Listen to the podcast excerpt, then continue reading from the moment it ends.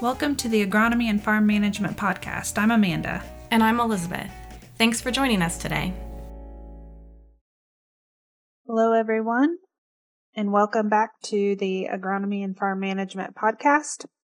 Hopefully, your spring operations are winding down at this point, but we've certainly had our struggles, whether it's too much rain, too little rain, or perhaps both as we are dealing with crusting issues in part of Madison County. Today we have with us Dr. Alyssa Essman. She is a weed specialist and has recently received an offer with Ohio State that we're going to talk about here. But Alyssa, would you like to introduce yourself and tell us uh, the roles that you've been in a little bit in the past and where you'll be joining us in the future.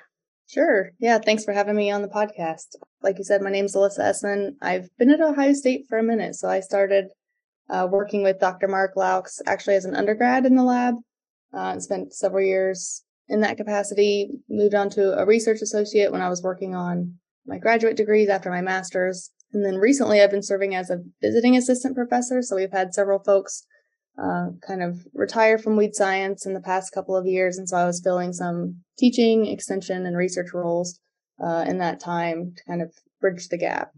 Uh, recently, I did accept an offer to serve as the state extension specialist in weed science uh, and as an assistant professor. So I'm primarily extension, about 70%, and then uh, have a 30% research appointment. So get to continue doing herbicide efficacy trials and then some cover crop trials and various things as they come up, uh, like what we what we'll be talking about today.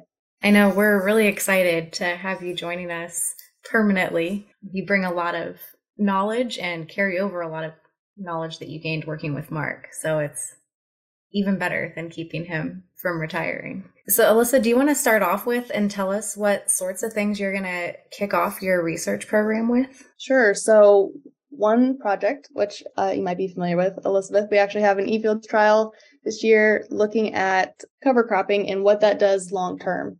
So there's a lot of literature and a lot of statements are made about the fact that if we cover crop long term, that's more beneficial for weed control than if we just do it for a year or two. But we don't actually have a lot of data to support that statement. And so we're kind of ground truthing that and looking at soils uh, that have been managed differently over time uh, whether that's with tillage or cover cropping or what have you, and primarily what cover cropping does to our weed populations. And so we'll be looking at the germinable seed bank. That just means any seeds that germinate that we collect from that soil uh, and kind of characterizing them based on their management. So maybe we have uh, been cover cropping for a couple of years and we have a lot of summer annuals. Maybe we've been cover cropping for a long time and we either have less weeds or we've just shifted to maybe biennials and some simple perennials. And that's kind of what we're trying to find out is what does the long-term practice of cover cropping do to our weed populations and then what are the implications for management?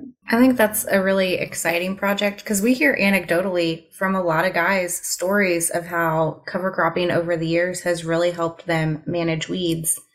And so being able to get some real data to see what that impact is and quantify what it is and maybe be able to say that after a few years we we really do see that benefit is going to be pretty exciting. So i know alyssa's looking for folks. If if you've been cover cropping or you're just starting out and you'd like to participate definitely get in touch with get in touch with us.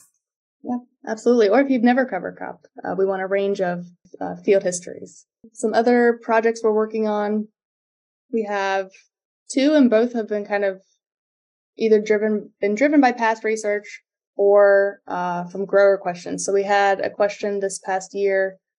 Um, someone wanted to apply a residual in the fall, uh, which isn't something we normally recommend, but they were switching to organic. It was kind of a unique situation, and they wanted to put down a residual over top of a growing cover crop. If you look in the literature, a lot of it talks about carryover, so the herbicides that are applied in the cash crop uh, and what that does to the cover crop in terms of biomass and ground cover, but there wasn't a lot talking about foliar applications of these residual products in the fall. And so we kind of set up a study just looking at a few herbicide options and some from the preliminary analysis, it looks like canopy or chlorimuron uh, really dinged that rye and caused some biomass reductions. And uh, coincidentally, that is the one herbicide we recommend applying in the fall because it, it will last through the winter and give you some early season weed suppression. So that was kind of interesting uh, that we saw that effect from that herbicide specifically. So that has implications for um, managing cover crops and what we might be able to apply in the fall. The other study uh, is kind of building on the one we're going to talk about today, and it's looking at cover crops and uh, the management of cover crops and what that does to our weed populations, specifically the seed bank of water hemp. Um, so water hemp's kind of an emerging weed in Ohio. We've seen the numbers uh, of that weed in terms of frequency rise over the past several years. Uh, it's now a pretty serious concern in several parts of the state. And so we're looking at uh, the effective cover crop. So we have with and without the cover crop at 50 pounds per acre. We have uh, four herbicide programs. So we have pre only, pre plus post, uh, pre plus post with a residual included in that post, and then none uh, for our herbicide treatments. And then we also have two different termination timings, either early or late. And so this kind of lets us get a systems look at, you know, which combination of factors uh, reduce our water hemp populations, but also what are the implications for the seed bank. Maybe planting green gives us, you know, that added biomass to reduce the density or keeps the weeds small enough that they produce a, a lesser amount of seeds over time. And also how does that interact uh, with the herbicide program, like uh, an overlapping residual that we typically recommend for, for water management. So you have really gotten into this cover crop research, which I think is great because, as you mentioned, there are so many unknowns. And as farmers continue to have interest in adopting, this is going to help make that decision a little bit easier, just more information overall.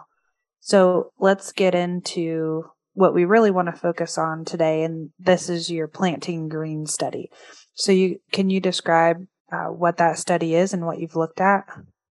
Sure. So this was uh, part of the work for my PhD, looking at uh, planting green, like you said. So at that time, uh, when we started this project in 2018, it was really starting to pick up steam. We were getting a lot of questions about planting green and how to manage for that. Um, you know, the weather in spring is becoming increasingly unpredictable, and sometimes early season rains make it really hard to get into the field.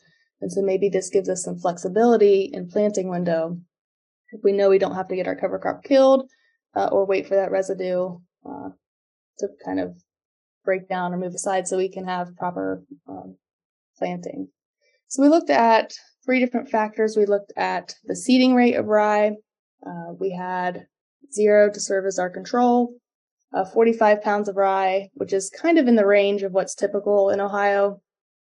Uh, some growers prefer it lower, some prefer it higher, but we kind of went with 45 as a nice um, median. And then we had 90 pounds breaker, which is kind of on the higher end, what might be recommended for a forage um, seeding rate. We then had three different management programs. And so for management program, this combined the factors of termination timing and uh, herbicide input. And so this is where the planting green came in. So we had uh, rye that was terminated seven days before planting, uh, seven days after planting, or 21 days after planting. And the post applications were also varied within those programs. So where rye was terminated seven days before or after planting, we did not include a second post application. Where rye was terminated 21 days after planting, uh, or we did include, sorry, we did include a second post application, but where we terminated rye late, 21 days later, we omitted the second post application to see if that extra biomass would let us get away with a one pass post program. Uh, we also applied saflufenicil early April in that delayed program, and this was based on uh, a program that came out of a grower near Western who suggested that if they apply that saflufenicil in early April, then uh, terminate the rye late, then they can get away with not uh, having to do that second post. So we kind of used uh, this grower program as the basis for our for our treatment design. Uh, and then we had two levels of a spring residual. So we had uh, none again to serve as our control and uh, flumioxazin plus chlorimuron ethyl, so like a Valor XLT product, to see if maybe the rye could uh, replace our spring residual herbicide application. what we found for seeding rate was kind of in line with what has been seen in other studies. And so in terms of all the different management factors, for cover crops, seeding rate tends to be one of the lowest in importance. And by that, I mean you can get away with a pretty low seeding rate and still get a decent level of uh, biomass and weed suppression from that. And so where we had rye at either rate, 45 or 90 pounds per acre, we saw a reduction in the density of giant ragweed and giant foxtail, uh, compared to none, but we didn't actually see a difference between those two seeding rates. Uh, and this is common. We've seen this in other studies for water hemp suppression. Uh, and other studies that look at planting green often have included the seeding rate component and again have found that anywhere from about 50 to over 100, there's not a huge difference. So once we reach that threshold of about 45 to 50 pounds per acre, anything over that, we don't see too big of a difference in terms of weed suppression. Uh, but we did see a difference when we looked at our rye management program. So in general, the lowest weed density for both giant ragweed and giant foxtail was where we terminated rye later. Uh, so we know that for the suppression of weeds by cover crops, there's kind of two factors that really influence how much weed suppression we get. Uh, and those are biomass, right? This is the one that's often talked about when we talk about cover crops, that green vegetative matter and how much of it we get above ground and also ground cover, how much the ground is covered or shaded out by our cover crop. And for these, uh, our later termination timings tended to have higher biomass and higher ground cover, and we saw an increase in weed suppression of those two species by that. And I should mention here that when we do these studies, uh, we use weed populations that are naturally present, right? And so we'll pick a field where we know we have a lot of weed X and we rate based on what naturally comes up. There's a couple different ways you can do it. Some other studies, uh, mostly looking at competition or other things, will like hand plant or set up subplots of weeds, but we use the natural populations. And so within our trials, we had other weeds like common lamb's quarters and mare's tail, but they weren't in high enough populations where we felt confident that we could give them a rating and compare treatments. And so for these studies, uh, we looked at mostly giant foxtail and giant ragweed. And then for our residual herbicide, wasn't effective on giant ragweed, so it's not a surprise that we didn't see an effect on giant ragweed, uh, but we did see an effect on giant foxtail. And so we still needed uh, that residual herbicide to reduce the density of giant foxtail uh, compared to no no residual. Remind me again with the with your later your latest kill date, twenty one days after. Is that what it was? Yes. Um, what were your herbicide application programs for that? Yeah, it was kind of a systems approach. So we had saflufenicil in early April, and then we had with or without a residual herbicide. So depending on which treatment, it got a Valor XLT or none. Uh, and then we had just our termination application. So in the first year, it was Roundup and dicamba because we had uh, Xtend beans. In the last year, we switched to there was some uncertainty in the dicamba label. In the last year, so we switched to the 2,4-D. And so our burn down, our termination treatment was glyphosate and 2,4-D.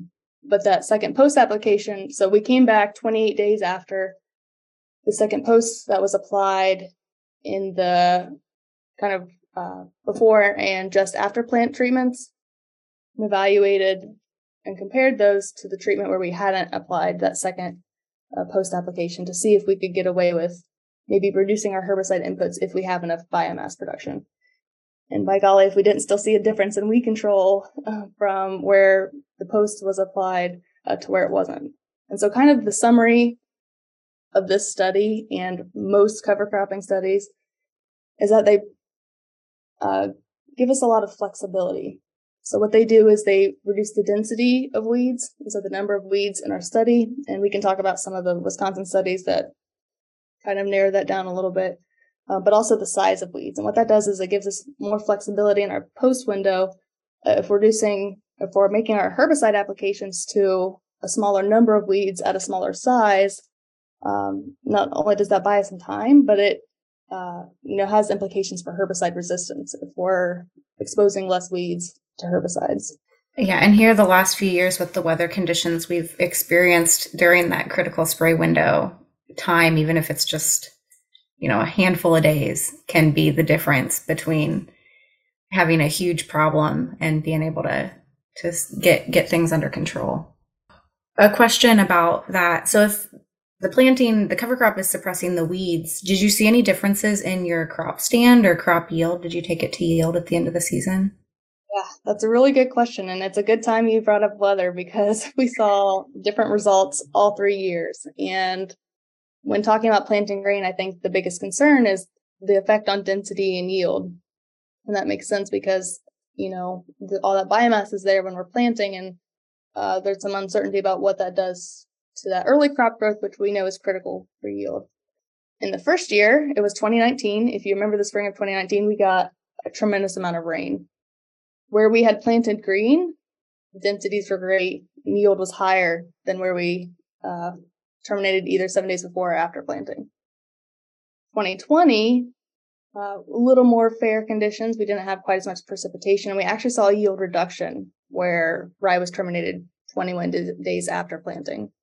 The last year of the study, 2021, we had voles come through, and any plot where we had a high level of rye, so those plots were where they were terminated 21 days after planting in what we called the delayed program, uh, vole predation was so high we couldn't even take it to yield. and so I think that's a really good illustration of some of the variability in dealing with cover crops, both from the environmental standpoint when we have different weather conditions, uh, and also environmental in terms of uh, predation from, I know voles, slugs are another topic that I get questions about uh, in high residue situations. So it, it, depends, I guess, on the year and what the conditions look like uh, at the time of planting. But we did see a difference each year just based on what was going on in terms of weather.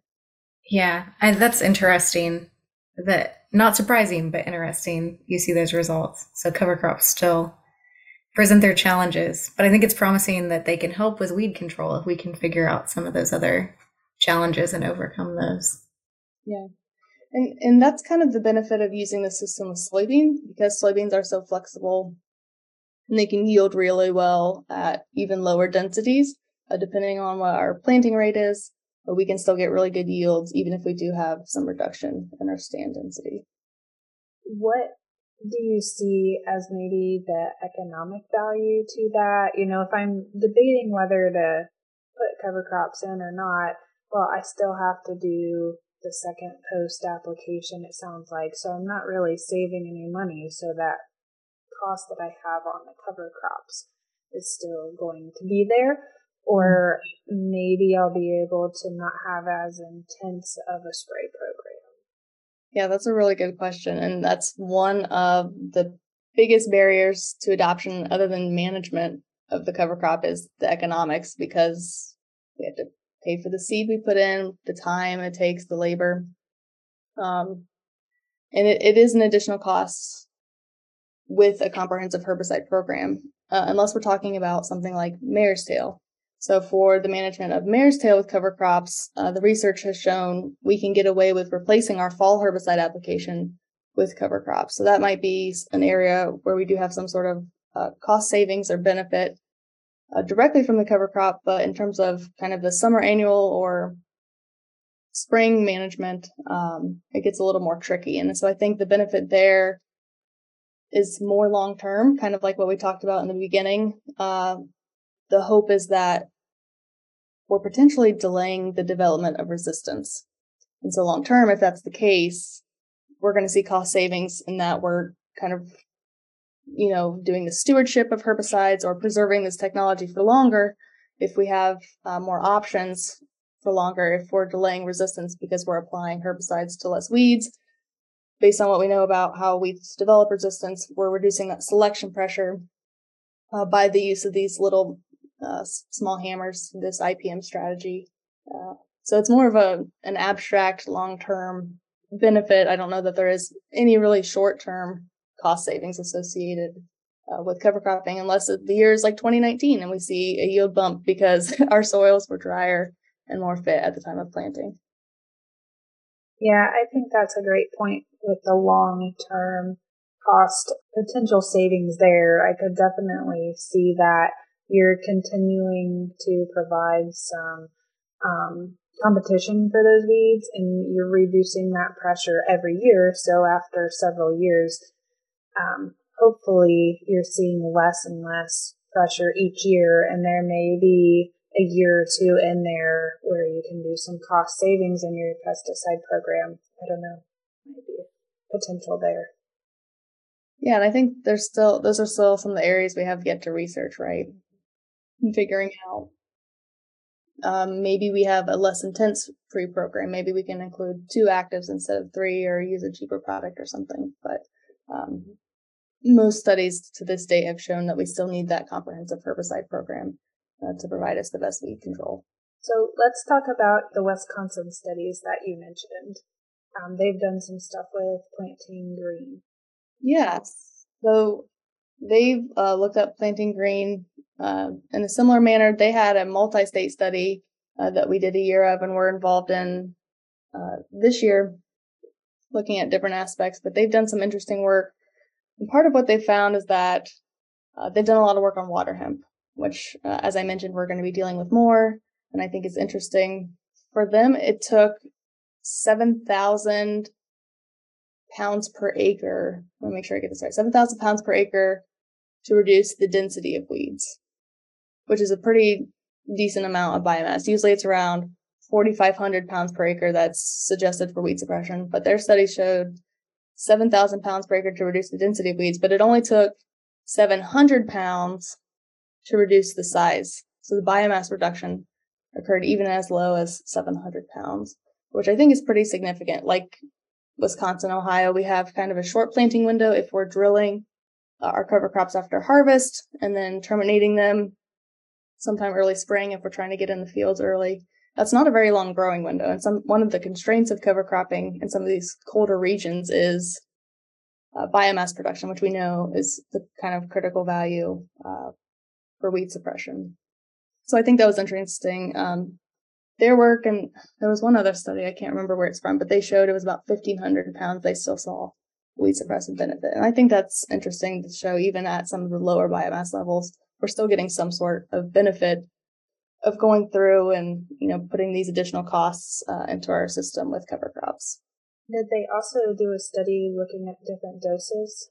Yes. So I can't recall the results of that trial, but they did do a dose response uh, with cereal rye and looking at uh, kind of like we do for herbicides. So when we evaluate resistance, we have uh, varying levels of doses, and uh, that might be where some of these numbers came from. But they did a dose response looking at really high uh, rye biomass levels compared to lower biomass levels.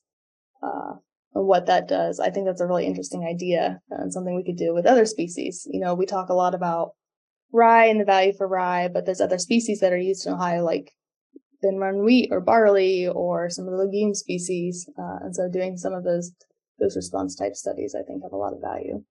So, Alyssa, I'm sure some of our listeners are pretty excited hearing about the kind of research you're going to be doing. Um, where are some places they can go to keep up with what you're working on and what you're finding out? Yeah, so if they're interested in cover crops for weed management specifically, we do have a really good set of fact sheets in collaboration with the Take Action Initiative. So if you search Take Action cover crop fact sheets, uh, we have four looking at species selection, termination, uh, carryover, and establishment of cover crops specifically for the management of weeds. So I encourage you to check those out. Uh, we have kind of what we call the blog or the website that we can point you to, and that is u.osu.edu backslash OSU weeds. So you can find us on there or on Twitter at Ohio ST Weedsci. I'm really excited again to have you on board and looking forward to working with you, um, eFields, and in other ways as well. So thanks so much for joining us today, Alyssa. Yeah, thanks for having me on. It was great to be here. Thanks for listening to the Agronomy and Farm Management Podcast. Join us again in two weeks for our next episode. Hey, podcast listeners. Just a reminder to give us a like or subscribe so you know when we release new episodes. If you're enjoying the podcast, be sure to leave us a review also. We appreciate the comments.